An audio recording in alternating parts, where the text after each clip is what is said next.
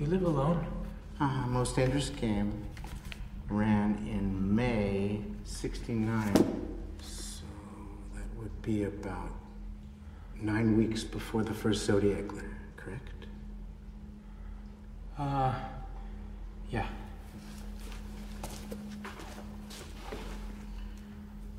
Do you think he saw the film in our theater and was inspired?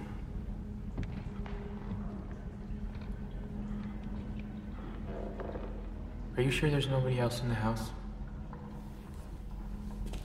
Would you like to go upstairs and check? No.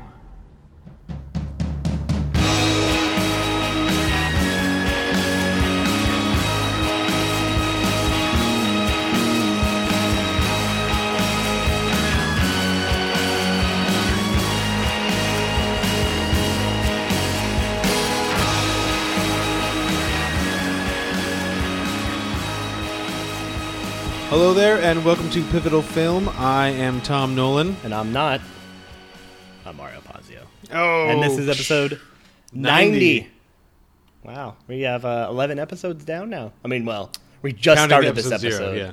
Well, we just started No, it's this done. episode, It's finished. it's done. That's, see you guys next week. We've never abandoned. Uh, we've never abandoned. An Go see a movie, drink a beer, and we'll talk to you next week. Yes. Twenty second episode. That's how you do it. They'll bring our average time per episode down to like two hours and five minutes. Some people might say that that is a positive, Mario. I, I know many people would. you know, those people are little jerks. All right, so we're back on the Pivotal Film Studios. It's hot. It's way hotter than it seems like it should be. Yeah, I mean it's it's it's cool outside, but uh, It's hot here, in here. here in the Pivotal Film Studios, we're we're trying to make our electricity bill not be so high, so we do not have the air conditioning on. Uh, orchestras won't pay for themselves. Sons of bitches. Ghosts require the substance, I guess. Yeah. Um, to cool off, let's uh, let's open a tasty beverage. Oh, I was gonna I was gonna drink a bit of this coffee I have in my hand. All right. Well, I'll helps. talk about this. I'll talk about this this beer we got in front of us. It is um, our You brought second it. counterweight beer um, out of Hamden, Connecticut. Counterweight, get on the sponsorship trail, guys. I know. I know. We'll have to send them like a link. Like, look what we did for you. Uh, Kent Falls did give us a a like heart for the oh picture of the Kent Falls beer. We can't drink digital hearts. Kent Falls. Not yet. All right. So let's send us something real. Um, it is the their workhorse. It is a pilsner beer. Well, really quickly, this image here, and this will go up on our Instagram. Ah, Jesus, I'm such a whore for that thing. Uh, is is a is a horse attacking a barrel that's on fire? Barrel is on fire. Yeah. Why is that barrel on fire? And what's going on with that horse? Is that Horse is working. Is that is it working or is it like a sun god? Because it's got like those beams of light around it, and maybe it's causing it to get great like turn like catch on fire. So the horse, through interacting with this barrel, has accidentally lit it on fire because the horse is the sun. Also, that horse is malnu- malnourished. Look at those ribs. Yeah. This horse sad. looks like it's in trouble. We should probably drink this beer now. We should probably stop talking about the can art. I don't know, Mario. Transfixed. trying to think of a metaphor for this horse. It's a, it's a real James Gray sort of horse. Oh wait, it's a workhorse, so it's not a James Gray sort of horse. Off the hook this week, Lawrence Kasdan. For so far, Dink and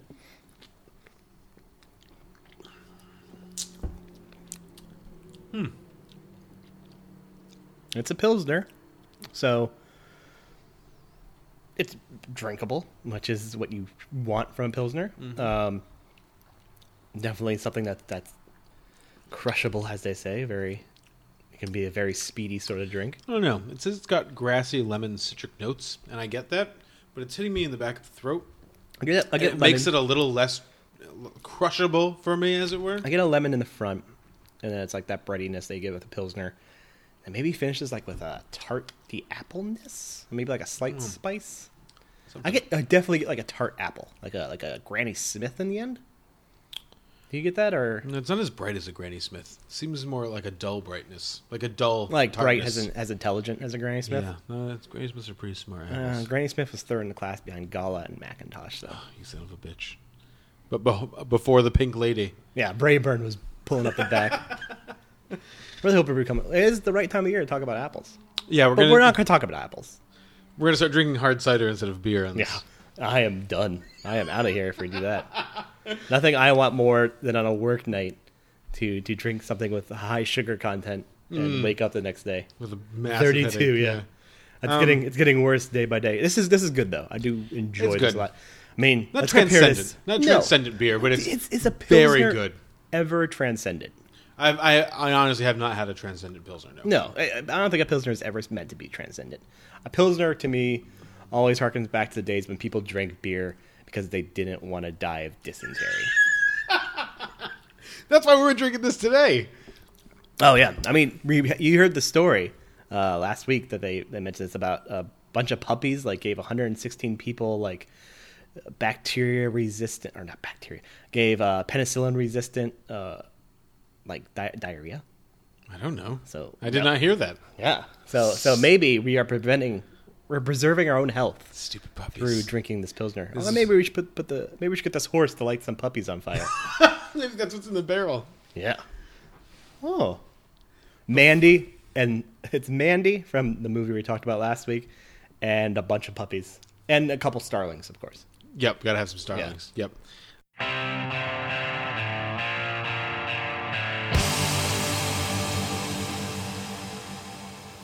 All right, welcome back. My number 90 is David Fincher's 2007 film Zodiac, starring everyone and their mother. Except apparently for George Clooney, Yeah. who was going to play the Donald Logue character, but he got beat out from an acting standpoint by Donald Logue. I think that's how I, went. I'm nodding in agreement. Yeah, I think that's how. It went. I think Donald Logue would have made. I don't know. Donald Logue's one of those good unsung sort of actors. I think there's a lot of unsung actors in this movie, which is one of the movies. One of the reasons I think it makes it an interesting movie to kind of rewatch and go back to because it's um, it's a people a lot of people you get to see all the time. Um, we talked about James Le Gros last week, and I said he's in one of those guys is in everything. James Le Gros from Support the Girls is in this. Is he? Yeah, he's one of the cops um, from the '70s in the Vallejo County Sheriff's Department. Okay. with um, manned by Elias Koteas, um, and then he's the police officer at the end of the movie that shows the guy um, the picture in the airport. Okay. Um, but it's just so you have a lot of those guys that kind of just step in to take these to take these, you know, strange, um, thankless roles. Um, but they're all people you know really well. Um, You have John Carroll Lynch not being a sad husband this time. No, he's something else in this movie.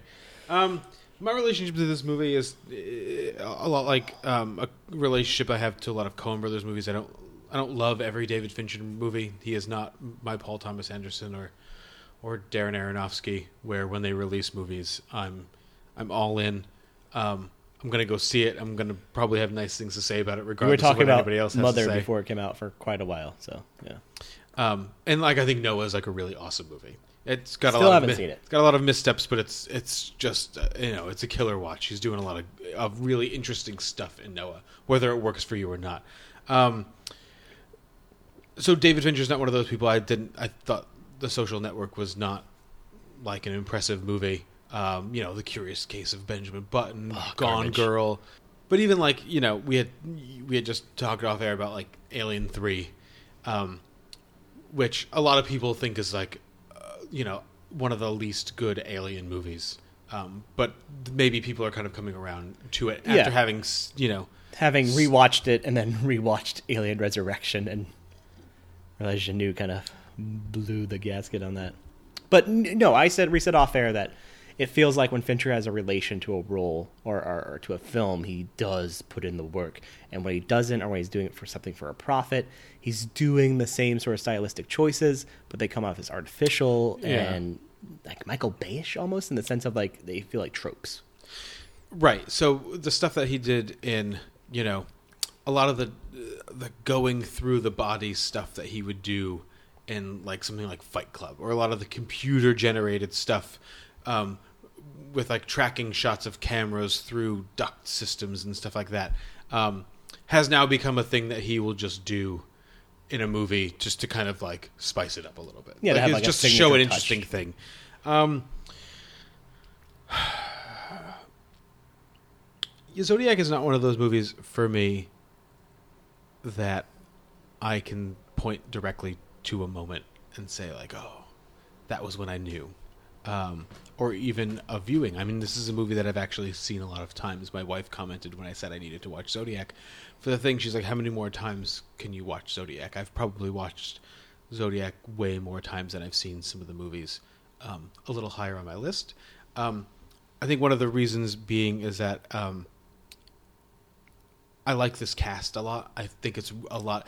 I actually think Zodiac's a lot of fun when the Zodiac is not killing people. Yeah, which is nice because that ends in, after the first act, and the rest of it's just well, there- there's actually working together. four. There's four murders that they show. Yeah. um, and they're all really. I find them all really uncomfortable. Um, I think because it's so naturalistic.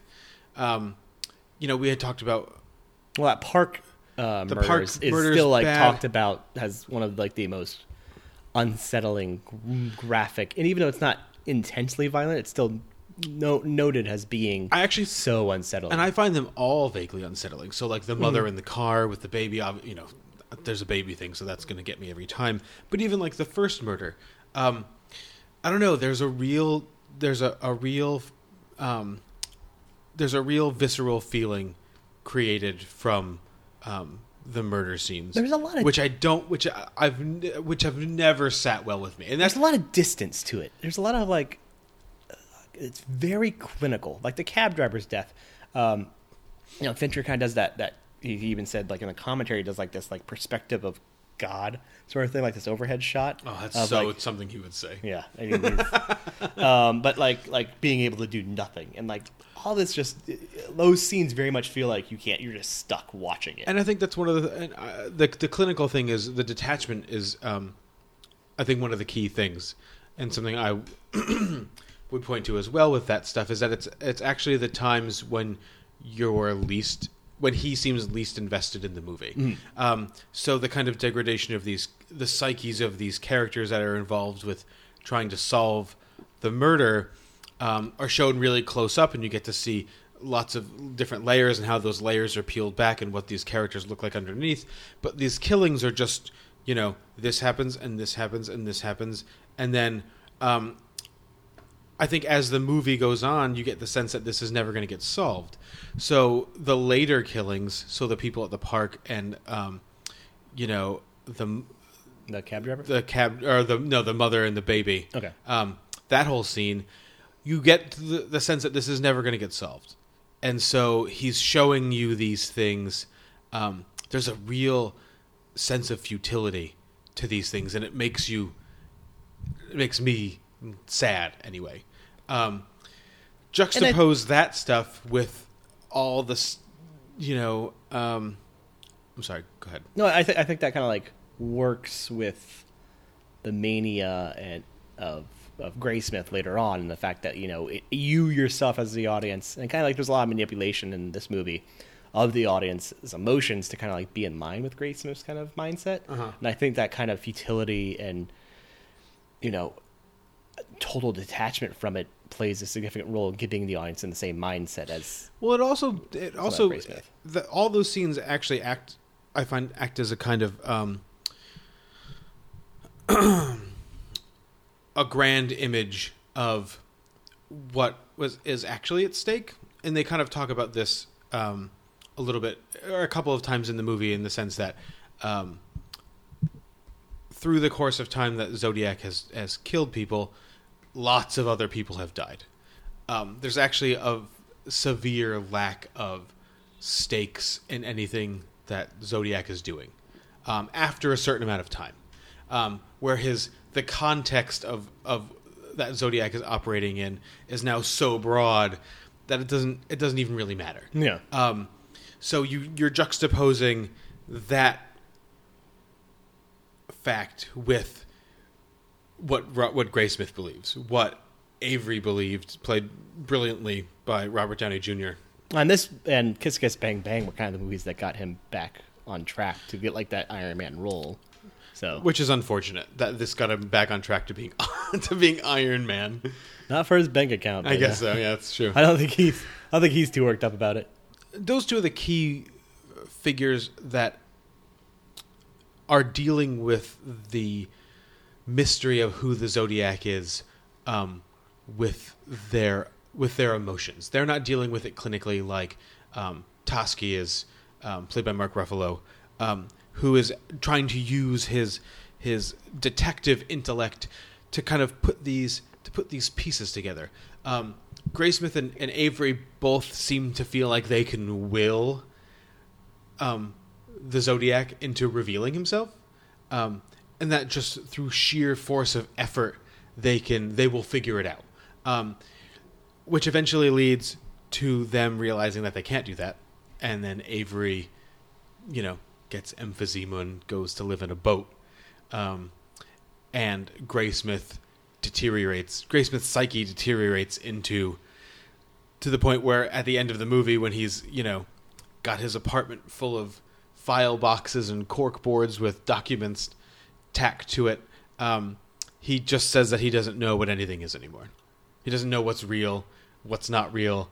Um, you know chloe sevigny who's playing his his second wife um, says you know did you ever? And he doesn't really answer that question because maybe he didn't ever know it was real. Um, for me, I feel like David Fincher was really effective in conveying this kind of, um, you know, it's not, it's not impending doom and it's not dread. It's kind of, it's like a paralyzing frustration. Um, It's really morose. that you can't do anything about. It's there's nothing anybody can do about any of this stuff.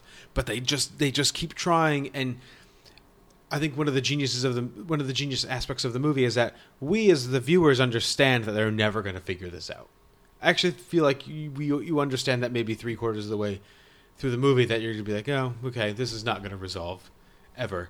But it's still that last half hour is really electric um, bit of acting and um, and filmmaking, um, and it just you know it's it, it, it always draws me in. Um, I don't know. I've talked for a while, sweaty. oh. I want to I want to hear some want to hear some Marioisms. Um, Marioisms. no, this this is a great movie. Uh, it doesn't speak to me as much as I think it speaks to you. Um, I think I just see it as a really well made movie. Uh, as we talked about, that park murder scene is, is really uncomfortable and how naturalistic and but still detached it is. Um, that, that famous famous basement sequence, uh, you know, really draws up the paranoia. Um, there's a lot of good articles just discussing the way that shot is framed and the way the actors are blocked in the sense of you know moving like um, when he goes to talk to him like the the, the Homer kind of moves in composite or like the way that their hidden lights or the the angles the Uh-huh. holds of the shots and and so like all that kind of like workmanship is I appreciate to me, the thing I, I really enjoy about this movie, though, is David Fincher grew up during his time in San Francisco, and a lot of this movie feels like a real love letter to San Oh, yeah. Francisco, which I, I'm from, as we may have talked about before, Reno, which is only a couple hundred miles from San Francisco. Um, and it feels really authentic to that area. Uh, during that opening shot, um, you know, that digitally created kind of San Francisco pull in after the the first murders, uh, the first murder and attack. Um, you know, it, it shows the construction of the Hyatt Regency, which is really important to that time period, and the um, Embarcadero Embarcadero uh, freeway, which collapsed during the 1989 hur- um, earthquake, and later on that kind of like composite shot to show the expansive time of the building of the Transamerica building Yeah, yeah. and just a lot of this movie feels like a love letter to San Francisco in the same way. It's interesting to have that perspective. Because knowing people who grew up in that time in San Francisco carried that sort of dread. Um, you know, David Fincher kind of talks in his commentary about how, you know, he, he had a squad car once following his school bus because they, they were doing that because Zodiac had made that threat that he was going to, you know, shoot out a tire and kill a bunch of Pick kids, off kids as they came off the school off bus, Um, and so it carries that really authentic dread that you know I, I had actually like a biology teacher in this time, so it's kind of surprising this isn't a pivotal film of mine who lived um, in the Tahoe region when the one murder that might have been associated with Zodiac happened, and also in San Francisco during that time. And he just he mentioned this one time during biology class, just how much that dread carried over for that that year these murders were happening. Um, and this does a really authentic job of capturing a moment in time in this city, but also kind of capturing that that dread of the city during the first act, which kind of naturally carries itself to the obsession that you know Graysmith feels, and, and it does a really good job of keeping the audience locked in. Angus Wall, you know, great editor. He would go on the next two years after this. I think the next two years after this are no, 2010 and 2011. He'd win back to back Oscars for Social Network and then Girl with the Dragon Tattoo. One of those is a bad movie. The other one I, I really like Girl with the Dragon Tattoo. I think we'd probably disagree on that, but um, It's just it is what it is. uh, it's really well edited though. Oh, okay. Come on. okay. Um, but I think that that kind of like montage showing the expansive years, kind of like that four years and or so years in, in like that one shot of like showing the historical um, events to kind of like speed it up. And, and so you know a lot's happening, Well, but you don't get that feeling with it. Like you as the audience are still in the immediacy of what's happened, and There's that's how Graysmith feels. There's a lot of double. Uh, you know, one of the things I love about Fincher is that kind of like how you intimated before that he is a he's a craftsman. He's he's doing he's doing some work. Um, so I think a lot of He's a the- real workhorse. he's a real workhorse. Oh Jesus. Um, he- Come on, Counterly. Um, a lot of his stuff is doing double duty. So while a lot of those computer generated images of skylines and um, the above, you know, the grid work of, of, of the city that he shows um, is showing, you know, the expanse of the city and the passage of it's giving you like some spatial like Sure, reason. but it's also it's also creating a separation. So there is a sense that when, especially when like that, you get this sense really vividly when the Transamerica building's going up, um, and you get that long passage of time. But there's also uh, almost like a separation between like. Um, a, referencing a little bit of the movie we're going to talk about later, what's happening up here and what's happening down on the streets, like on the uh, you know the street level of things. Um, there's that great shot after the cab driver um, is killed when uh, Mark Ruffalo and um, Anthony Edwards are going to, um, you know, they're they're at the crime scene, they're talking shit out. Um, they talk to the cop. They say that the kids saw um, the killer leave in a certain direction, and um, Dave Toschi walks out into the direction, and he kind of just stands looking out, like at the skyline, and it's very obviously computer generated. Um, but you get a lot of the sky, and it's got this golden hue, and there's some Yeah. lights in the background. But then, um, but then he turns around, and he comes back to he he comes. It's almost like he comes back to street level. Like I'm not gonna figure this out out here. I'm not going to use kind of in like the way that Graysmith tried to to kind of like existentially reason like why this has happened and who did this. He's going to use um, the facts of the case, the evidence. He's going to get down on the ground and and really dig into how you know who did this murder, how did it happen, why did it happen. There's just this, and which symbolizes the like the juxtaposition of how he's dealing with it and how Graysmith is dealing with it, and it really isn't until the end of the movie that they kind of meet, where Graysmith and him are kind of doing the same, are are, are kind of doing the same work, um, and that's but these are these are motifs and, and and images that are carried out through the entire movie. Well, yeah, and I you know, think, and, that, and that, that resonate throughout the whole movie. and I think the thing that's smart about Fincher is, you know, you, you get a really solid cinematographer and like Harris Savides doing this. Um, unfortunately, would die a few years after it's like 55. Uh, you know, he had done Game before with Fincher, which is, you know, a really well shot movie.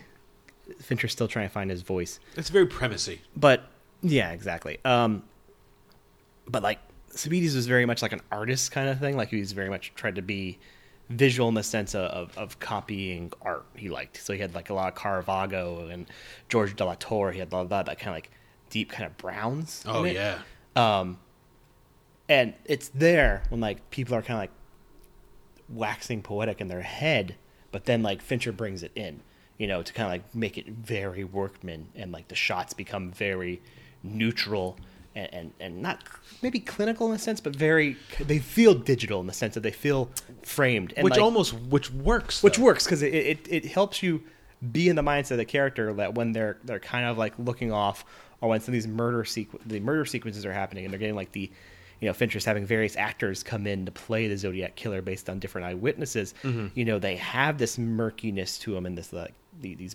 browns that become like purples and whatnot. So like this very artistic nature to them. This like kind of detachment. But then when people are trying to like get their nose down, it becomes that that nice kind of stainless steel sort of uh, Well, you get- Fincher style. Yeah, and you get um, you get it's another it's another horror movie.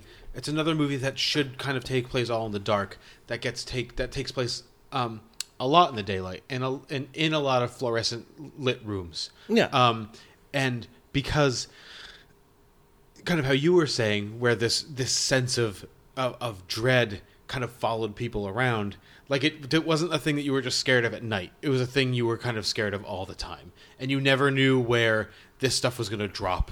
So it was something that was both inside of your head, but also in front of you. Hmm. You know, it was it was a very tangential sort of experience, and I think this is captured perfectly in this film. Yeah, I think so. Um, never ha- before in a movie has a, a letter held so much impact for so many people, and That carries that, stopped- carries that opening, you know, that opening credit sequence. Is, is that is that letter? Well, that's I mean, so that's uh, It's one of those letters.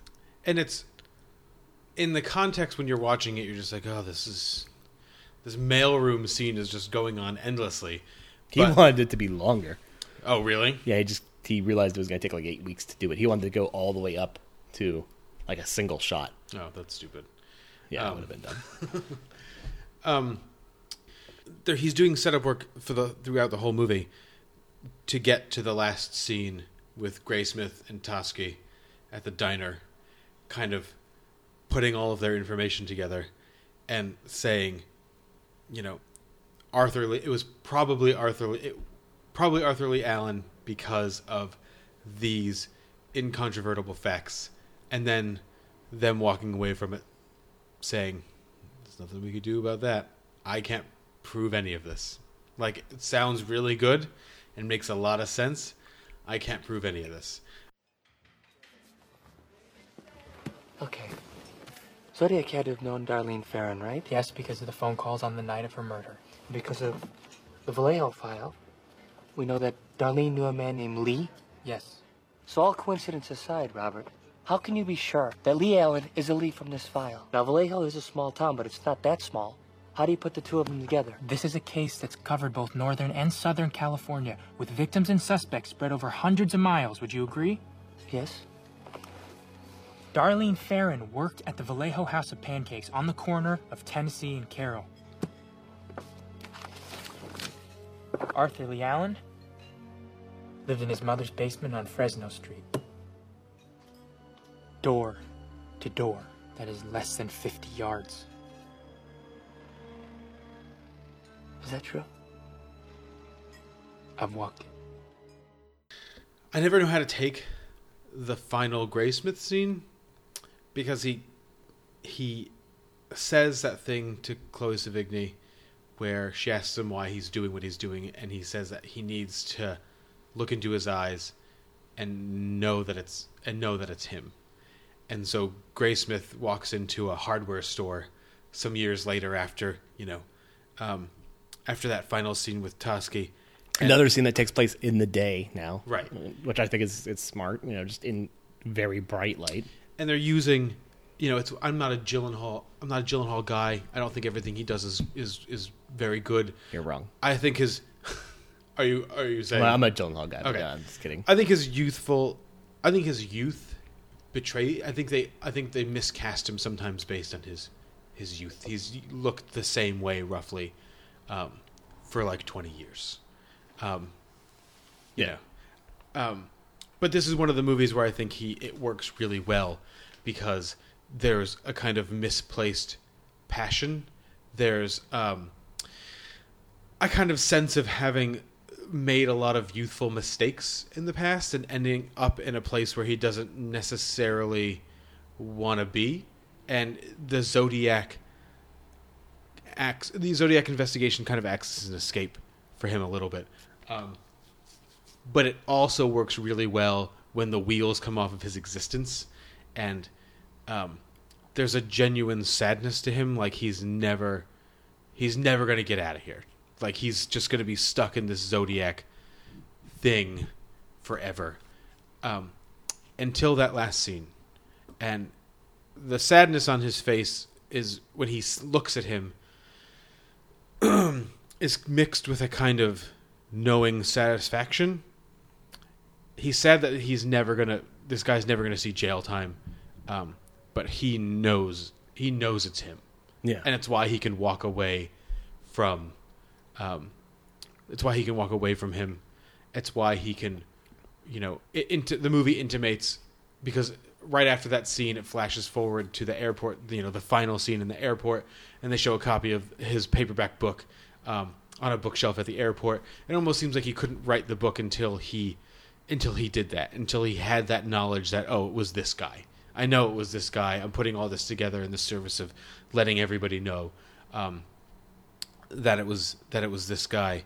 Um, and it's just it's very it's understated but a very satisfying like ending to this to that to this whole experience. And that's that's that's really what it is. It's a movie but it's also an ex- it's it's also something you dive into. Um you know like you do in all good mystery anythings. Yeah, I think also to sum it up though, what what places this ultimately on on your list i'm glad you asked that mario i have a list um of a hundred movies that we've been doing for 11 Yeah. weeks now? No, I um, I I really like a good mystery.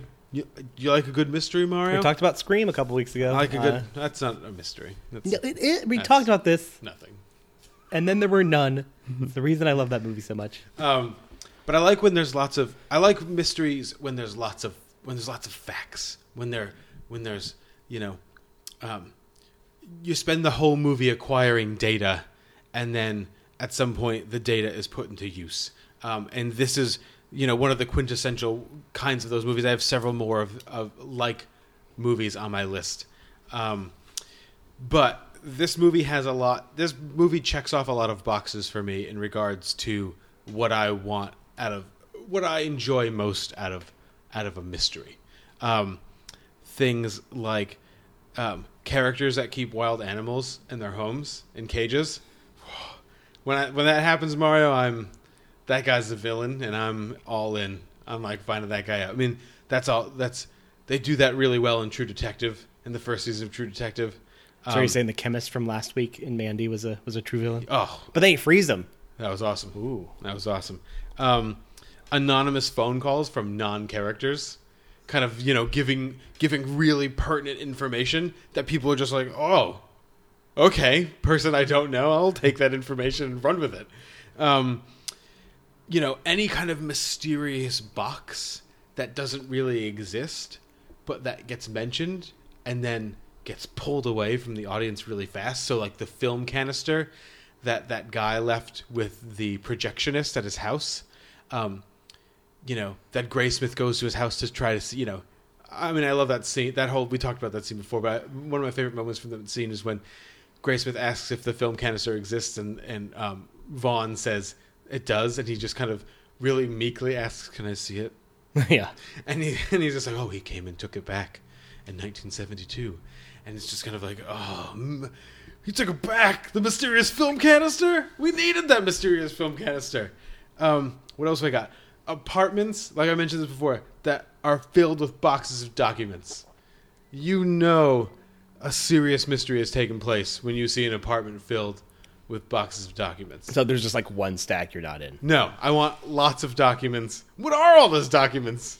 How, Where are they how, from? how have you read all of them? Well, and not even that. It's like, how did he get them? Because like the Vallejo County Sheriff's Department wouldn't let him bring anything into write with. As somebody who's been to Vallejo many times, probably pretty easy to get Vallejo County Sheriff's information. I mean, and then and this is a scene, you know, the scene we just talked about with Toschi and Graysmith at the diner, talking about how this all fits together. Um, there's several more movies on my list that do this ex- that do this scene.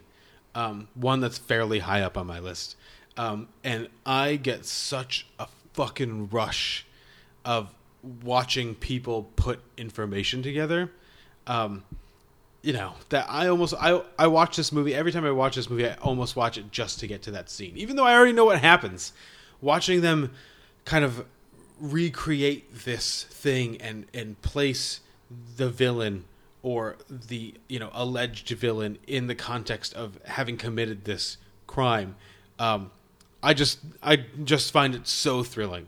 Maybe perhaps way too thrilling but um all this movie checks all of those boxes for me and when the Zodiac isn't killing people, it's just so much fun. And Yeah. all the actors are so good. And even the ones that don't have a lot of, you know, don't have a lot of stuff to do. Like, you know, I'm not a Dermot Mulroney guy per se. How dare you? Um, but Dermot Mulroney is so good in this movie. In this, you know, in his tiny, tiny role. Um, Brian Cox. You know, who's better than Brian Cox as Melvin Belli? Um, you know, who's he even talking to? Whenever he's talking to anybody, he's just talking to himself. Um, and it's a really small part, and he's really just there to convey information. But everybody makes the most of the time that they're given on screen, um, and it's you know, and Mark Ruffalo does genius work, and uh, you know Robert Downey Jr. is is doing genius work, and you know, Jake Gyllenhaal is doing very good, very good work. Um, Cut him down a bit. cutting them down. Um, but yeah, that's I mean, that's why it's that's why it's here. Okay. That's why it's on there. Is that all right, Mario? It passes the test. Oh, thanks. You're allowed to have this on your list. Stamp. Mario just stamped my documents. I still think accidental tourist should be removed, but you know, we'll continue that We've argument. had that discussion already. I know we're gonna keep happening it until you remove it from the list. Fucking Lawrence Kasdan. It's ruining our friendship. Lawrence Kasdan. All right, so um, I think we'll take a break and we'll be right back with my number ninety.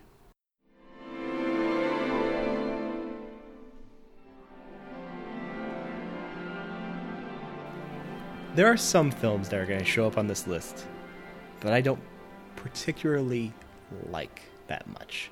I find enjoyment in them, but they're not movies where if this was a list of my 100 favorite films, they would be nowhere near it.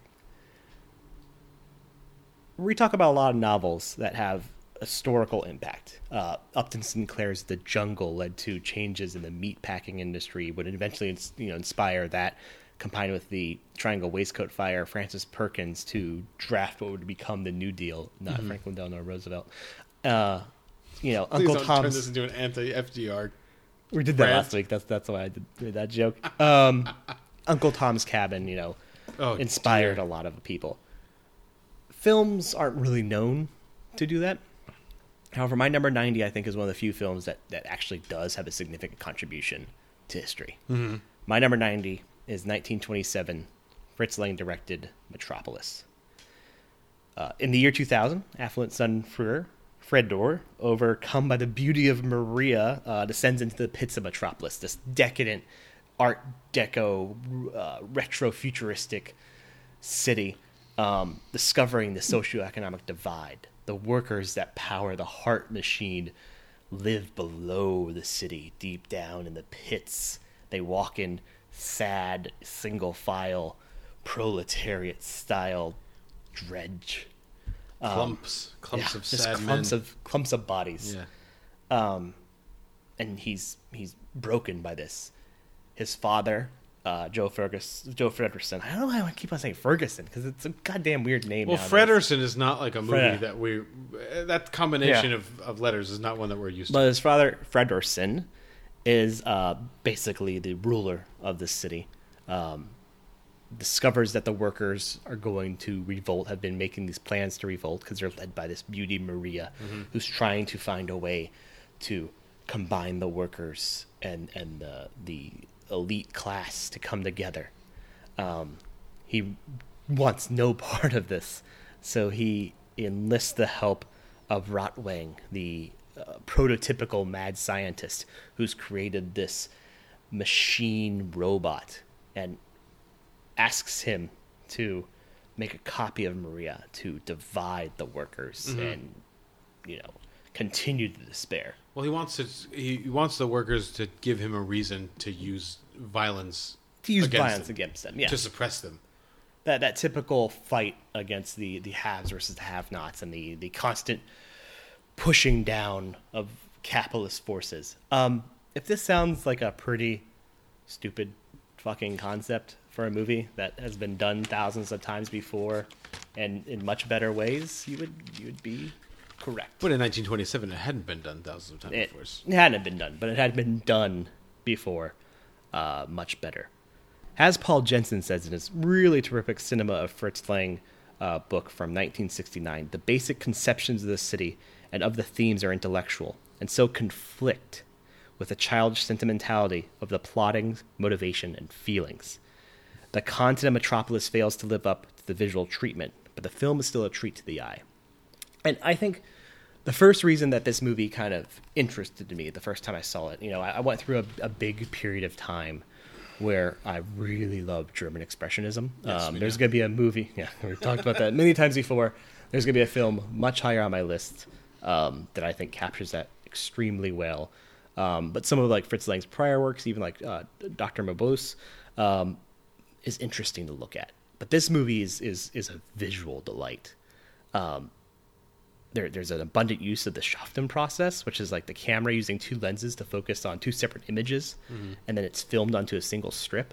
Um, so you get this really interesting look of these grandiose sets of, uh, you know, like like when the workers descend into the catacombs of the city uh, where they live. You know, get these models basically, but the workers are walking in front of them, and the way they did that was they just filled, you know, the one lens shot the small models, the second lens shot the workers, and you know, just walking.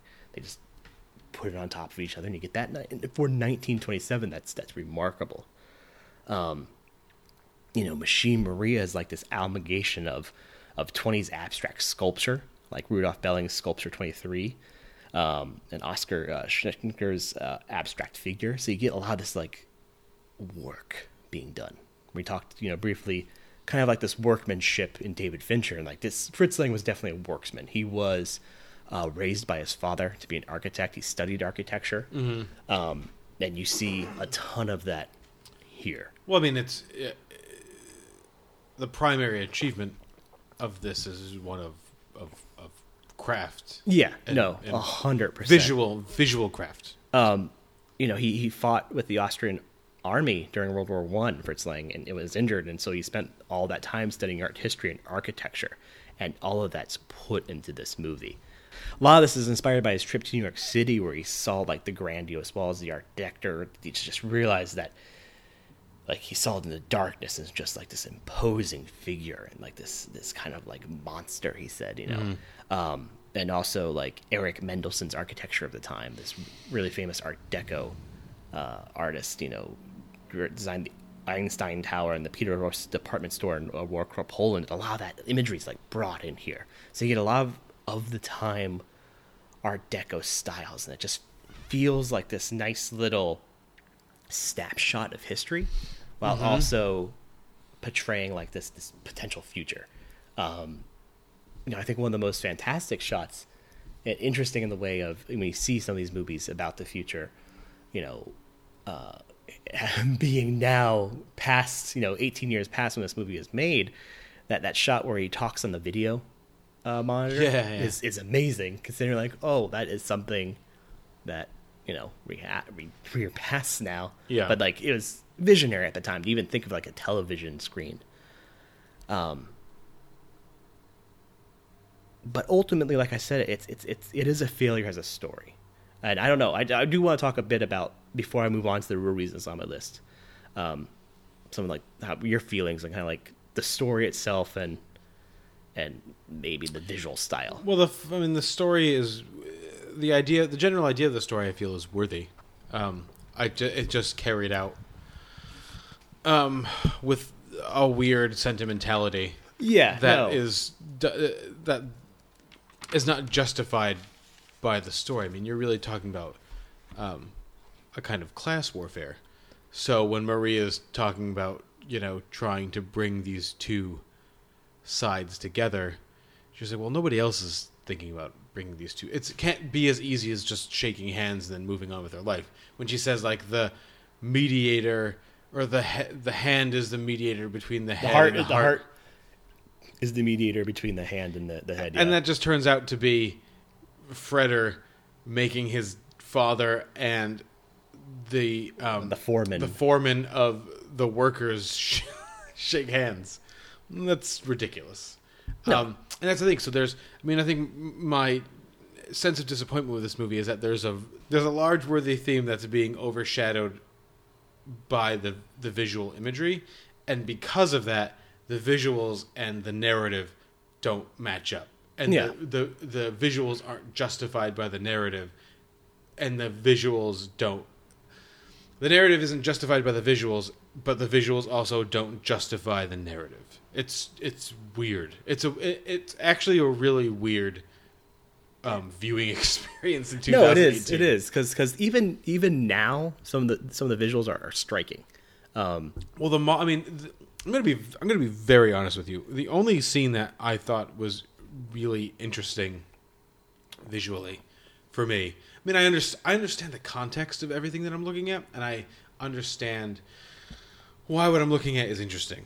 Um, but the, um, the Moloch scene, where you know Freder first goes down into the depths and he sees them working on the heart machine, um, and All the workers are working with, Pressure, like- the pressure rises, and then you know all this steam comes out, and it's kind of chaos for a little bit, and he perceives um, the heart machine as this monster that's literally eating the workers, and you get that like handwritten title card that just says Moloch.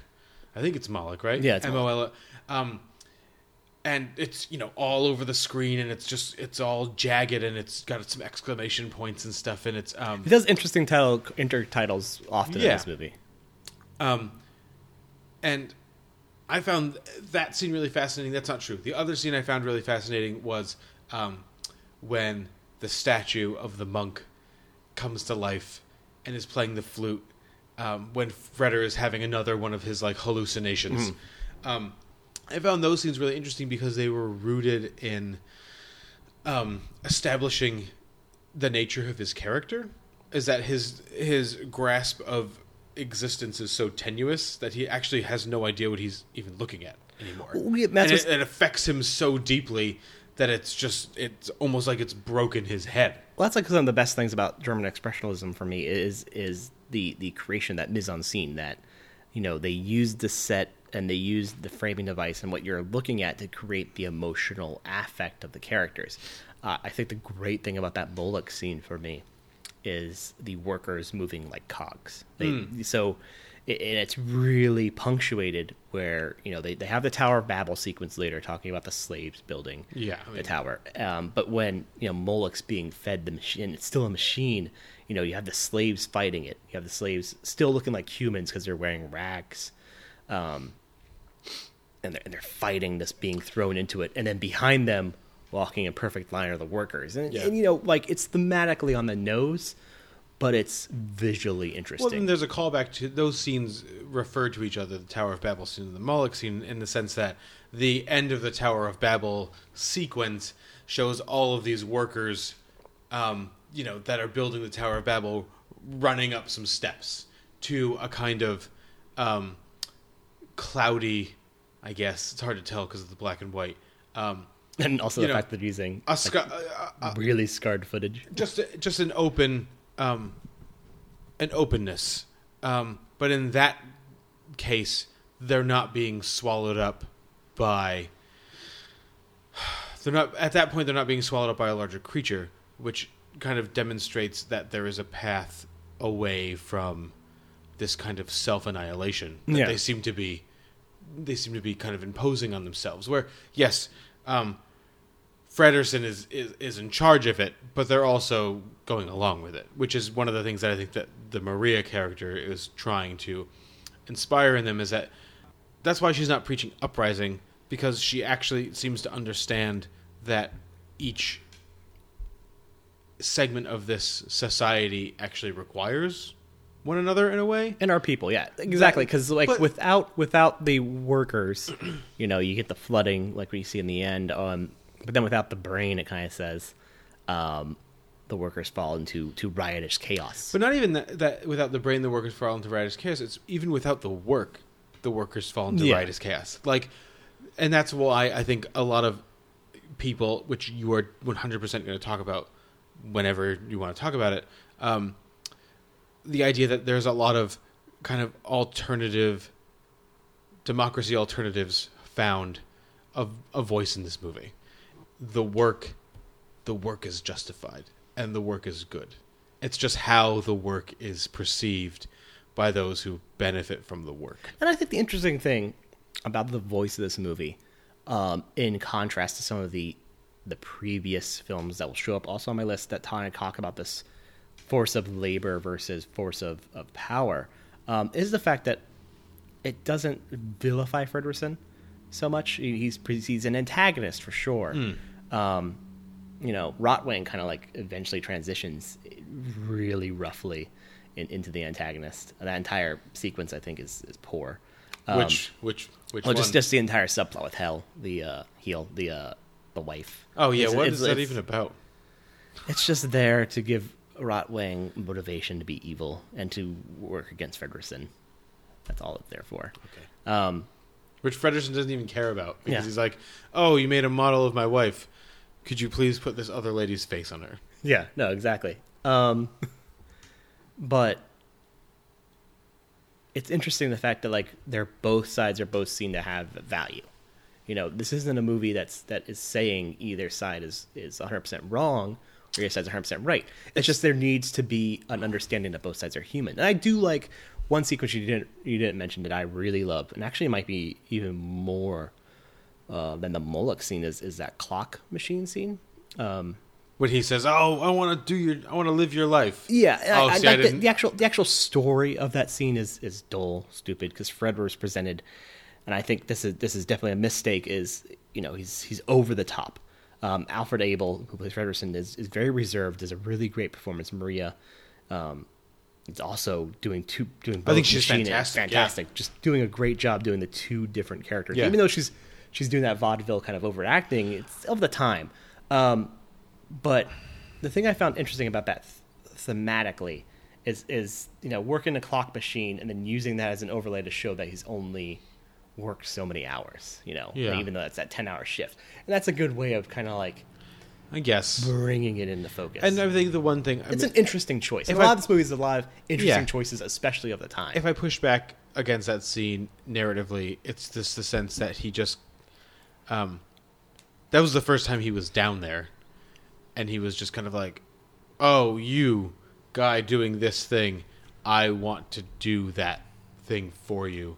You go live my life. Well, here's interesting- my, you know, here's go see this guy." Um, it's just, it, you know, The interesting thing is, though, to me too, and like the the way that that works, is the fact that Freder can't handle it in much the same way that the worker can't handle like the kind of like decadence of his right. life. It's interesting. I mean, and I think the other which is kind of like promoting kind of like a class system in a way, but I don't think that's the intention. I think the intent was Yeah. more saying, Well, it's almost like it's not even a class system; it's like a caste system. in Yeah, the sense no. that this guy is designed to do this work, and this guy is designed to do this. yeah, I, I think there's, there's like meant to be there's meant to be like a, a, a strange equality in that. Like they're like each person's meant to do. Like it definitely saying each person is meant to is born to a function, but no one function should be higher than the other. Is I think what it's trying to argue. But it does. It's an incorrect thing to say. Well, now, it's also really not well. Is it saying that one shouldn't be more valued than the other, or is it just an expression of um, how one shouldn't be ignorant of the other? Like one Maybe, should yeah. be a there should be at least an awareness of what's going on, what the result of the ten hour workday or the ten hour day um, is? and and and and and, and the also from the metropolis standpoint, like how you get your power and how you get Oh, apparently Oh, they're, they're, the, ghost, the, Fritz ghost wolf is the- wreaking the- havoc. The Weimar Republic cinema police is after us. Um, but no, I would say like, and also on the counterpoint of the Metropolis, saying like your obsession with decadence could be your downfall. That really on the nose horror of Babylon sequence with Machine Maria, where she's you know being carried up by the seven headed monster, Oh, represent that seven deadly sins. And it's a cool looking scene Well, we, I'm going to talk and about everyone's that in a just so motivated by like their decadence because they have no responsibility, no true work to do anymore. Like realizing the fact of their interaction with with the working class would show them like they need to be in touch with Mm. with life. Um, but what do you want to say about that scene? Because I do want to move on to my next points on this. Okay, go ahead. No, no, I want to hear it. I want to hear. I want to hear this. Well, is that the scene with the robot Maria's dancing? Yes. Okay. Um, that scene is fantastic, and I'm not 100% sure what it's supposed to be conveying, other than like a blind lust for their own lust. I- almost to me- they were they almost seem to be responding to the men in the audience. You know, the huffing and like the The leaning in, Oh, like that. I mean- wolf, they're they're very much like a big bad wolf sort of. and the dancing is her her dancing is so odd, um, and it could be. Uh, you I think it's of the time. That's what I'm Yeah. saying. But like from 2018, it's really um, it's really jarring and, and, and interesting to watch. And their It's response, still, but it's very hippie, and she looks very naked. so- yeah, oh yeah. Um, but their response to it, I thought, was also really powerful too, in the sense that it almost doesn't seem like they're getting off on her as much as they're getting off on their desire for her. Um, it's, it's almost kind of like a, um, you know, their their collective desire for her has, is almost like feeding itself.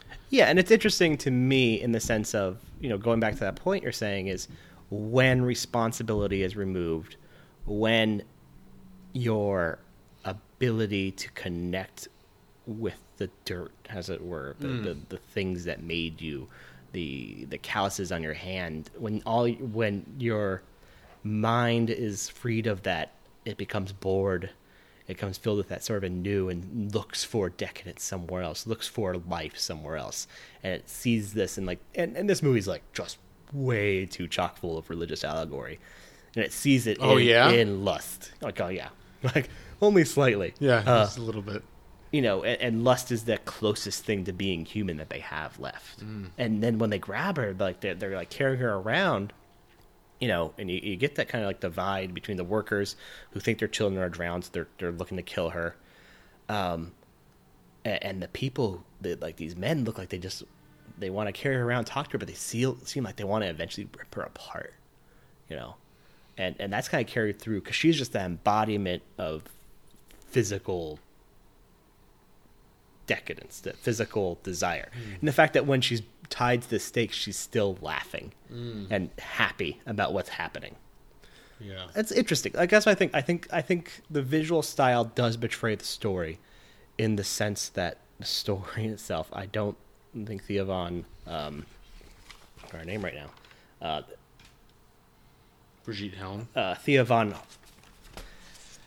The visual style does portray the story, and I don't think uh, Thea Von Harbou, the the, uh, the screenwriter, Fritz Lang's wife, you know, had as solid as a conceit as Fritz Lang did, and that Fritz Lang was able to kind of add some complex motifs um, visually that weren't there in the story originally. And I think there's things to pull from the visuals that aren't in the story. I don't think it's still a good movie. I think it's still a very simple movie. It's something that Fritz Well, I mean, Lang and I- himself kind of turned his back on And I'm later kind of in looking life. forward to hearing more about this because it seems like from my own reading of it and from watching it, you know, I obviously didn't connect with it. I think there some interesting um, and powerful scenes um, and stuff you're not going to get in, in 2018. They're doing things in, in, in 1927 that they're not going to do in 2018 per se. Um, it does seem like one of these movies in power apps. That's one of the reasons I don't connect with it is because I generally don't connect with um, the con. Its its historical context doesn't generally mean as much to me as it seems to mean to Roger Ebert and Pauline Kael and you. Well, no, and I would lead that into my second point. And, and, you know, this is the second point leading into like the main reason this shows up as my 90th most pivotal film is the history of this film in general, in the sense that you're talking about that great movies review from 2000, that that great movies 2003. You yeah. said um, Pauline Kael probably writes that review in the 70s or 80s, hmm. and they're dealing with a with an hour and 43 minute version. The complete version of this movie is seven years old. You know, the, the, the vision presented by Fritz Lang that was originally put into German cinemas in 1927 mm-hmm. was two hours and 30 some minutes. We're still missing 5% of that film. Right.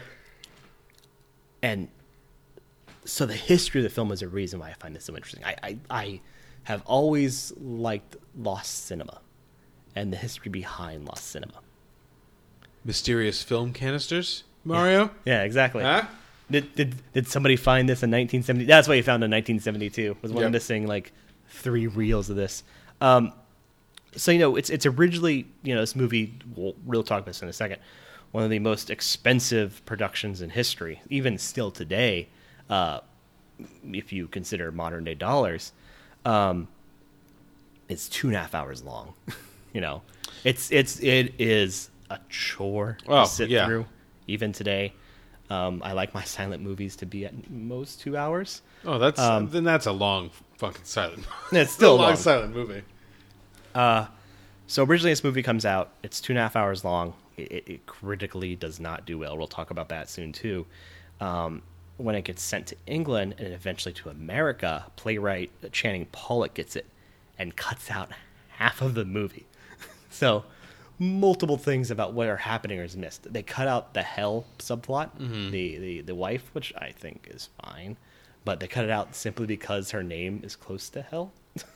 That seems about right. Uh, they they cut out what happens to uh, the secretary after he's fired. They cut out, Josaphat. yeah, they cut out all of that. Um, and so the reviews you're looking at from from Pauline Kael and, and Roger Ebert's great movies are still looking at this incomplete version. You know, you are looking not at the vision that Fritz Lang created, and it's it's always interesting to me to to watch the critical analysis of film from the intention and even not even the intention but the theatrically released final print version. You know versus what they're seeing Well, Roger Ebert is really is speaking directly to the the point you're trying to make in the sense that it's he's dealing with it 100% contextually. I mean, his supposition is that Metropolis inspired a whole almost every major science fiction movie that came after it. I mean, he in his review he talks about uh, Dark City, Blade Runner, The Fifth Element, Alphaville, Escape from L.A., Gattaca, Well, Batman's Gotham City, the Rotwang's um, um, he's the, laboratory. pro- he's the prototypical mad scientist sure, who and inspires it, like frankenstein you know, Bride of Frankenstein. He talks about um, well the cinematographer replica- on this ends up moving to america has you know nazi germany Yeah. takes over and then you know he he becomes the director of photography on dracula and, and a lot of those universal horror movies Mm-hmm. Well, and he and Roger Ebert even like he ends that paragraph talking about the idea that Rotwang's weird artificial hand, which is just brown, um, is um, directly referenced in Doctor Strangelove. Um, it is yes and that's That- but that's and that's one of the things about this movie is that for all of its narrative, its its narrative weirdness and failings, quotation marks Right. narrative um, it's it's aesthetics have imprinted themselves on film forever. I think look at specifically Ridley Scott, um, and I want I just want to mention Alien and Blade Runner to like together because it's actually the same prop uh, used um, when they're landing on the planet in Alien, where they they initially get the egg. And um, then that opening sequence in Blade Runner, where he's going into the LAPD, that tower is so tangentially related to the Tower of Babel in the center Oh, of. Metropolis. The, the aesthetic is completely the same. Um, but I think more so than that, more so than than the influence it has on films that follow, because I think it, it, it does definitely make a lot of steps forward in, in, in science fiction. Just the history of people trying to recover the original film It's is fascinating, fascinating. Um, so Hitler adored this film. We'll talk about it in a minute. and and he had it as like one of his personal bunkers where he had a lot of the film canisters. USSR, this movie's banned. Um, they come after the fall of Berlin. They take it, you know, they bring it to their own film consortium. Um, around the 1970s, uh, 1980s, uh, there's there's a discussion between what the German cut is and what they have at the USSR, and there's just been this like there's this long 30 year process to get this movie from the around like hour and 30 minute production they have, the one that like Giorgio Moroder more more deer uses in his 1984 release that really weird colorized version with Freddie Mercury and Pat Benatar. Yeah, It's thought that was a good idea? Just don't watch that. I watched four different versions of this movie this past week. That one made me want to take off a nail from my body like several times. It is a miserable experience. Um, but you know, to have post World War II Germany and like 20 years removed from World War II, communicating with the Iron Curtain of the USSR just to get this film preserved. You know, just just to find and they they pieced together this version using footage from you know canisters found in England and the original novel that they found and and Australia and 2001 they released this hour this two hour long version and then some you know 10 years later in this back office of this museum in Argentina they find basically the complete film hmm. you know and then finally they're able to create what is probably going to be the closest variation of this movie. But just to have so many of these film historians to have so many of these people who love cinema take this movie that has hallmarks and has motifs and has visions that that influence film, but that we've had, you know, we- we've held, eh, but to need the additional pieces that don't influence modern cinema, because the filmmakers like Ridley Scott, you know, didn't see that version of the film. But to, to want to, to make the work to create the original vision, just these people who have dedicated their life to film to create it is just so fascinating to me. Yeah, but and it, that speaks to I think the power of the images that we did have. Yeah.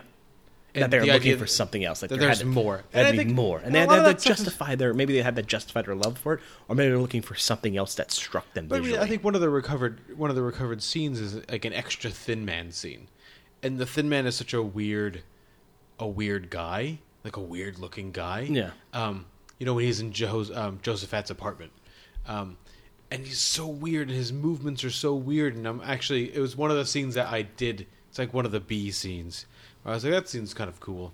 Um, yeah, they're like you don't know if he's gonna murder him. Right, and he's just he's got this weird smile, and his almost looks like he has his lips are like- kind of painted yeah. onto his face, and it's just And the way he like pulls out the checks and offers. it's like, just weird. Yeah. Um, but but cool, and it's it's one of those things where you're almost you're almost kind of glad to have it because the alternative in the print before that is just a title card saying what what happened there. and it gives you a lot of like the the sense of what Lang will do in a few years with his film noir, like like what he's going to do with M, and then what he's later going to do when he moves. You know, it goes like runs off, it becomes an expat, and later what he's going to do when he becomes an expat to America with a lot of his really great early film noirs. Apparently, someone's peeling out to watch M right now. um, but you know that's fascinating to me. But I think the thing that makes this my 90th most pivotal film is the true historical influence this movie has Okay. on the world in general. At least the world slide of, whistle sound effect. or no, like the like the po- po, the nice little drum roll. And fuck that, we're not gonna do that. Um, as I said, this cost seven million Reichmarks in 1927, two hundred and forty-four point three million dollars in 2018. It's Waterworld money. Um, the shooting lasted, yeah, it's like two water worlds almost, right? Uh, the shooting lasted 18 months. Um, I think it made somewhere in the area of like 48,000 Reichmarks back. So a critical disaster. Um, the studio that produced this is uh, UFA. It was uh, basically a conglomeration in post World War One or around the end of World War One of creating a national film system that could kind of create the propaganda for Germany in in you know post war Germany to kind of get you know everyone's beaten down and broken by by what's happened. Um, German cinema is known to have fallen far behind the vision of Russia and England by this time. And so uh, Erich Ludendorff, uh, the general of, of the first battle of World War One, the Battle of Liege, um, saw this idea of just a state-controlled film corporation. And so they had a starting capital of 25 million Reichmark. And they started making these productions. Um, they took in a bunch of these various, uh, you know, studios, including Joe May's uh, Mayfilm, which was the company that Lang was working for. He did like the Mabuse. Um, he did uh, this really solid movie before this, Destiny, which I think is a much better movie than mm-hmm. um, Metropolis. Uh, and you know, it's built initially as this propaganda arm in post World War One, but eventually the business wins out and was says like we're going to create materials built for German audiences. We are going to try to, you know, expand the vision of German cinema because German cinema had fallen behind, and you know the European film market, England, Russia is crippled by the war. Uh, and the American markets see no profitability in Germany because of the fact that the Reichmarks are worthless outside yep. of the country. Um, and so within UFA, you see this this rise of German expressionism, and and then the few independent studios outside of it, including one of the movies I'll mention that Fritz Lang had the opportunity to direct, but he did not. You really see the rise of European expression, uh, German expressionism, because they have to compete against this giant machine.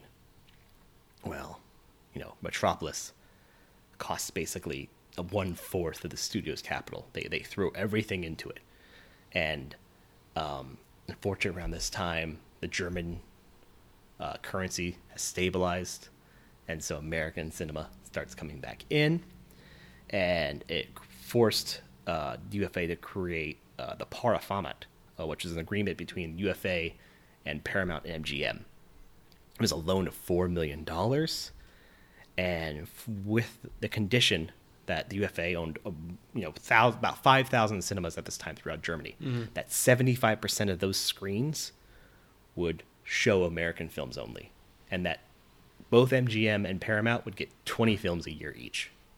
So now the UFA only has the ability to show 25% of the movies. So the majority of Germans are seeing American movies. Exactly.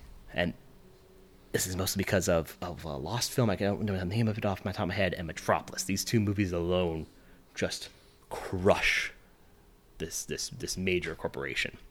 And they fall into tremendous debt. They fall into bankruptcy and uh, around uh, a few years later, they sell it to Alfred Hugenberg, which uh, oh, was my buddy. Which is uh, he was a he was a major uh, media mogul at the time, ran a lot of the newspapers, and a good friend of uh, Joseph Goebbels. Um, he would eventually become the Minister of Agriculture under the National Socialist Party.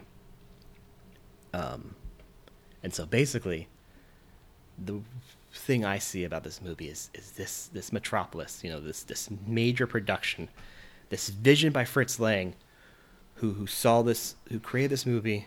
Uh, I don't know where Thea von Harbou was coming from. You know, there's there's some arguments that maybe her original script uh, propelled like the the one voice would be the one sort of leader that like Hitler would represent. Uh, but but Fritz Lang's vision to me kind of represents this cooperation of two forces. You know, these two units coming together, and the heart represents the society of this this this world of discussion they could have the the appreciation uh-huh. of both sides um the fact that his movie that's trying to do this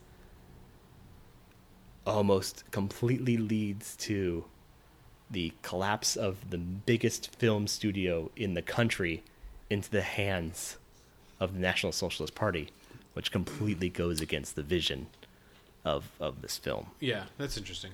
Um, you know, and there's there's this famous discussion, uh, you know, Lang, a few years after Metropolis, uh, around 1933, makes the Testament of Doctor Mabuse, um, you know, a sequel to to his four and a half hour long, because Fritz Lang did not know how to shut up with his movies, uh, Doctor Mabuse, and um, there's a scene actually highly critical of, of Hitler, like Hitler's rising near his time, uh-huh. and um, Goebbels calls him in to the ministry, and he's expecting he's going to get yelled at. And um, Goebbels says uh, to him, "The Fuhrer and I have seen your films, and the Fuhrer made it clear that this is the man who will give us the National Socialist film. And they, they look at Fritz Lang to be the voice of something that he's so completely against. You know, all of his films before then, all the films he'd eventually make as he expats out to America, you know, speak highly against this, but they see him as the division, and he, you know, so he runs off. Um, he's like, "Go fuck yourself," basically, you know, and this leads the UFA producing movies for National Socialist Party. Their major production during this time ends up being the Triumph of the Will, which is which you know is very very similar to the ideas of Metropolis. Sure. It's just the heart in that movie so happens to be a small mustached man who would eventually shoot himself in the head because he was a coward. Um, and as Goebbels said during the Nuremberg Party Convention in 1934, power based on guns may be a good thing. It is, however, better and more satisfying to win the heart of the people and keep it. And it's it's always interesting Well, and that's the reason this is like my pivotal film, and, and I, like I have a quick discussion about this afterwards is is, um, I was watching a documentary on this, the journey to Metropolis from 2010, right after they found like the lost footage, and and there's a story of a man. Um, there's a story of this man like re- relegated after he ex- after he, the war ended. Uh, he entered the Mauthausen Gusen, uh, I'm mispronouncing some of these words, uh, concentration camp in Austria, and seeing like the shaved heads and the work clothes turned to a film inmate and said, "Do you know Metropolis?"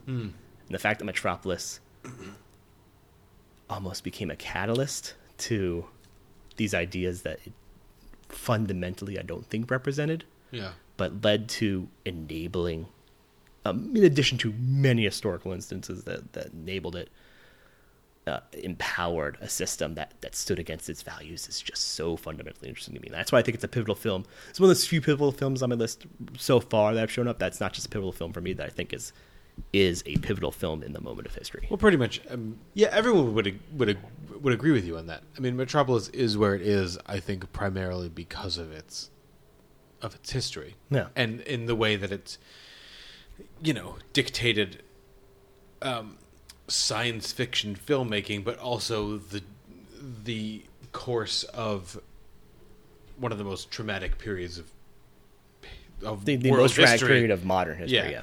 Um, Mo- mostly because like this movie itself is not that good. Like it really is a chore to sit through. Oh, it's- there's a lot of great visuals in it.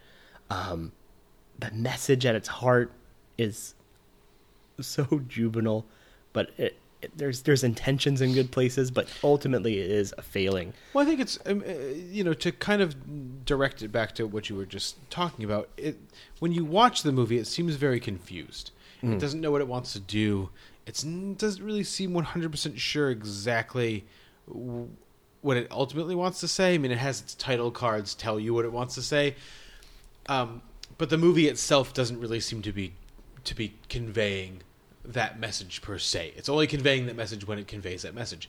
It would be really easy for a group of people like the Nazis to co-opt some of this messaging and twist it a little bit and say no it actually means this Yeah, and that's what the Triumph of the Will does. Triumph of the Will is Sure. just a co-option of those so, so sorts of ideas, and saying you need this centralized leader, and its heart is this man. right um, and i think it also it speaks to um, you know fritz lang isn't nostradamus he didn't he couldn't say specifically this is coming but it speaks to a universal ideal of where society was where the world where the world society was what its values were and what it was grappling with Yeah. so its its prescience seems kind of uncanny considering what came after it um, you know you mentioned earlier the idea of like speaking on on The on television phone, yeah. a video phone but even the idea of how the um, some of the world politics that would arise literally right after this movie um, There was rumblings. The aligned itself like this movie aligned itself directly to like aspects of all of those to all of those things um, which makes the movie both frustrating as we've conveyed and fascinating, as we've conveyed, that it missed the boat on so many things and hit the hit the nail on the fucking head on so many others. That It's so that so amazing. poorly tells its message that you know Lang was trying to convey, and Lang would later convey that it was able to be co-opted by something that's so utterly stood in the face of that message. But that's kind of how a lot of, and we're not going to have a World War II conversation. We're not going, to, you know. But Nope. that's kind of a We're actually of, changing this. This, is, this is uh, subtly my contour changes it to a WW2 um, podcast. and that's a lot of how uh, that's how a lot of those movements get started. I mean, Stalin era communism doesn't look anything like Marxist era communism. Looks a little bit like Lenin era communism, and he twists it to kind of he twists the the messaging of communism to justify his ultimate goals. Yeah. Um, and you know you can see a direct you can see almost a live action version of that between Metropolis and Triumph of the Will, where you know Hitler and Goebbels took as like some of the more fluid, I'm going to say fluid aspects of the politics of Metropolis and said if we just do this, we can make the movie and its message mean This. This. Yeah. um, and yes, that is that is fascinating. That is kind of utterly fascinating. It's you know, and we were talking off talking off camera Off air. about no off camera Okay. um, about you know we mentioned you mentioned To Kill a Mockingbird when you were talking about you know the jungle and stuff. We were just kind of going through novels that kind of change things. Well, it's interesting to take uh, to look at To Kill a Mockingbird through the context of that stupid book Go Set a Watchman that came out in 2015 or whatever. Um, where Atticus Finch is like a huge, ra- it was a huge racist. Yeah. Um, and it's, but in reality, that was an earlier draft of, it was an earlier draft of um, To Kill a Mockingbird. It's just, it's the way that you can twist the politics of something to um, convey a very specific message about, or uh, the way you can twist it's the way you can twist the politics of something to um, convey a worldview that most accurately describes how you feel about the Yeah. world at any given at any given moment. And I think this works as a double feature with Triumph of the Will, just to see like two different sides of an God, argument. that's that's a. I mean, it's terrible it's terrible, but it's it's in the sense like Triumph of the Will would not ever show up on the list. Mostly, it's also really poorly done. Um, but the fact that there are saying presenting the same Well, core you say, problem. Did you say you took a class once where they showed Triumph of the Will and what several else? others? Yeah, But not it's like prop- Metropolis? no, not Metropolis, because but it was all on propaganda film. But yeah. that would have been that would have been an interesting class of showing the movement of movies like this, how you get from Metropolis to Triumph of the Will. should we should we talk to Quinnipiac University and create this? Let's fucking do it. we'll pass out counterweight beers to everyone in the class, and we'll watch some propaganda films and see how you know Yeah. see what we come up with. Um, but that's an. I mean, it's an interesting class to start with Metropolis and go, you know, through the the historical context of how the message of Metropolis got manipulated by the failure of Metropolis, um, and then resulted in the triumph of the will, which then resulted in the glorification of the Nazi ideals. Um, I understand why this movie, from that context, is, is fascinating. No, I would agree in the fact that there's some movies that are going to show up on this list, and this is one of them, where the importance of the film rests so much in the history of it and in the influence of it, and not so much in in my life, but in what I feel would be events that did shape the world I grew up in. Well, I'm gonna so I'm gonna add on to that, and also I'm gonna reduce that a little bit, um, if you don't mind, in the sense that when you're looking at movies, when you're looking at any art, um, when you're looking at any as- any kind of thing that becomes an aspect of yourself, it's generally sometimes it's just the thing, but then a lot of times it's the thing that attaches It's the other stuff that attaches to the thing. Yeah. And that's the stuff um, that you don't you no longer just carry around like a, a one viewing of a movie. You know what I mean? Like, oh, that time I saw it and it really affected me and blah blah blah. Um, it's all this other stuff. It's what and we've talked about this a couple weeks ago.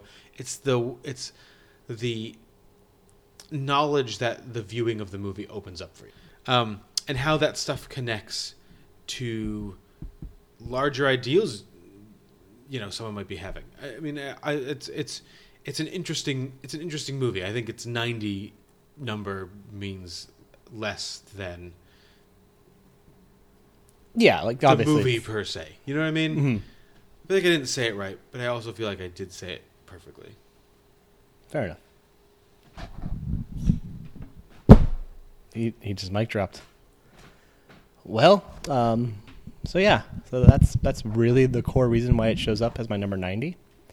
Um, we promise I will get back to movies that have a more important aspect of my own personal life soon. Maybe not for a couple weeks, But this has an important aspect to your personal life.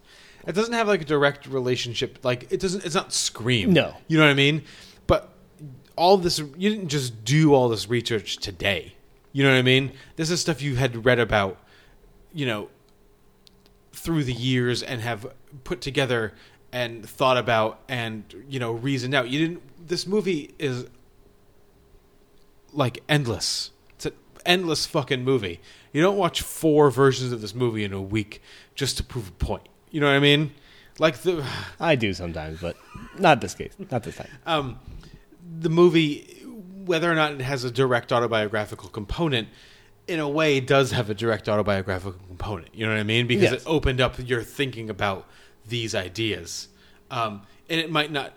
All of these ideas might not lead to The some movie kind itself doesn't personal speak to me, catharsis, but- but it's the influence of the movie and the catalysts of, of what the movie presented as well as the fallout of the movie do and like that has Yeah. a really personal relationship with me in the sense of of it's always interesting to see these these moments in time which maybe just be are just entertainment or just just pieces of art that that maybe have been done as an afterthought like this obviously was an afterthought this was a, a culmination but that don't feel like they're gonna have a, such a profound effect and certainly not a profound effect they do you know make it make a 180 in a separate direction of its attention is eminently fascinating to me sure, know. of course. these these moments of um I hate to hate to use you know the cliches, but you know the best laid plans lead to fuck all, and that's why this movie's my number ninety. All right. Um, thank you for listening. Go check us out on Instagram and At Twitter. Instagram.com slash pivotal film. Check us out Twitter where I update regularly and Tom never looks at. I haven't seen it since you opened it. Twitter Twitter is intense, man. Twitter Twitter freaks me out sometimes. like it's it's a lot. There was ugh, I responded to a thing about Terrifier on, on Twitter. It led to, to conversation. I was like, oh, I don't want to get down this If you had a conversation, it's bad. Yeah. Um, but yeah, follow us on Twitter. Have a conversation with us at uh, twitter.com slash film pivotal because on Twitter world, everything's backwards. Yep, it's the bizarre world. Yeah. Um, you can also talk to us at pivotalfilmpodcast at gmail.com. You we got any emails yet? Nope. We got a couple requests through our Twitter. Which yeah, is, that's I think that's how it's I think that's how it's done now. which we might we might do. You know, we might actually you know we got actually I think you know we'll look at these movies for sure. I, if you send your requests in, we're going to definitely give it give them a look because the two movies we got requested, um, I don't I haven't seen. I don't know if I mentioned to you off air. Um, I don't know if you've seen. You're looking at me like you have seen. I've seen one of them. No, I didn't see that. I didn't see that one. Really? No, Oh, weird. I'm not a big fan of that director. Yeah, he's hit or miss. It's it's it's Coppola's uh, the conversation. Yeah. I feel like we just justified that person's existence. Yeah. whoever that is. Um, um, do do all those things and then subscribe to us on whatever podcast platform you subscribe to podcasts at. drop us a review. Uh, say like, hey, these guys talked about the Weimar Republic for a while and Lynne Ramsay films. Who knows? One day we might talk about Michael Haneke. We always do. We always do it. Maybe, maybe there will be an episode, special episode about Michael. You know what? Actually, drop us. You know, it'd be good. A recommendation about. Uh, we we, we like that Lynne Ramsay Tell us director. how to get in touch with Michael Spotlight. Haneke. Oh yeah, but no, we just we enjoyed that director spotlight. So like maybe please get suggestions about a new director spotlight. That could be a special episode. Make them good And make them suggestions, good. please. If if they're like, oh, it's gonna be fucking Lawrence Kasdan. Son We'll of a do it. bitch. We'll do it. I don't know. You won't like it, guys, but you'll we'll fucking do it. But yeah, so you know, pivotal film podcast at gmail.com, our Twitter, our Instagram. Tom, you want to lead us straight home? Straight home. You know, I'm I'm here, by the way. take any diversions. Um, yeah, that's it for this week. Um, go see a movie, drink a beer, and we will talk to you next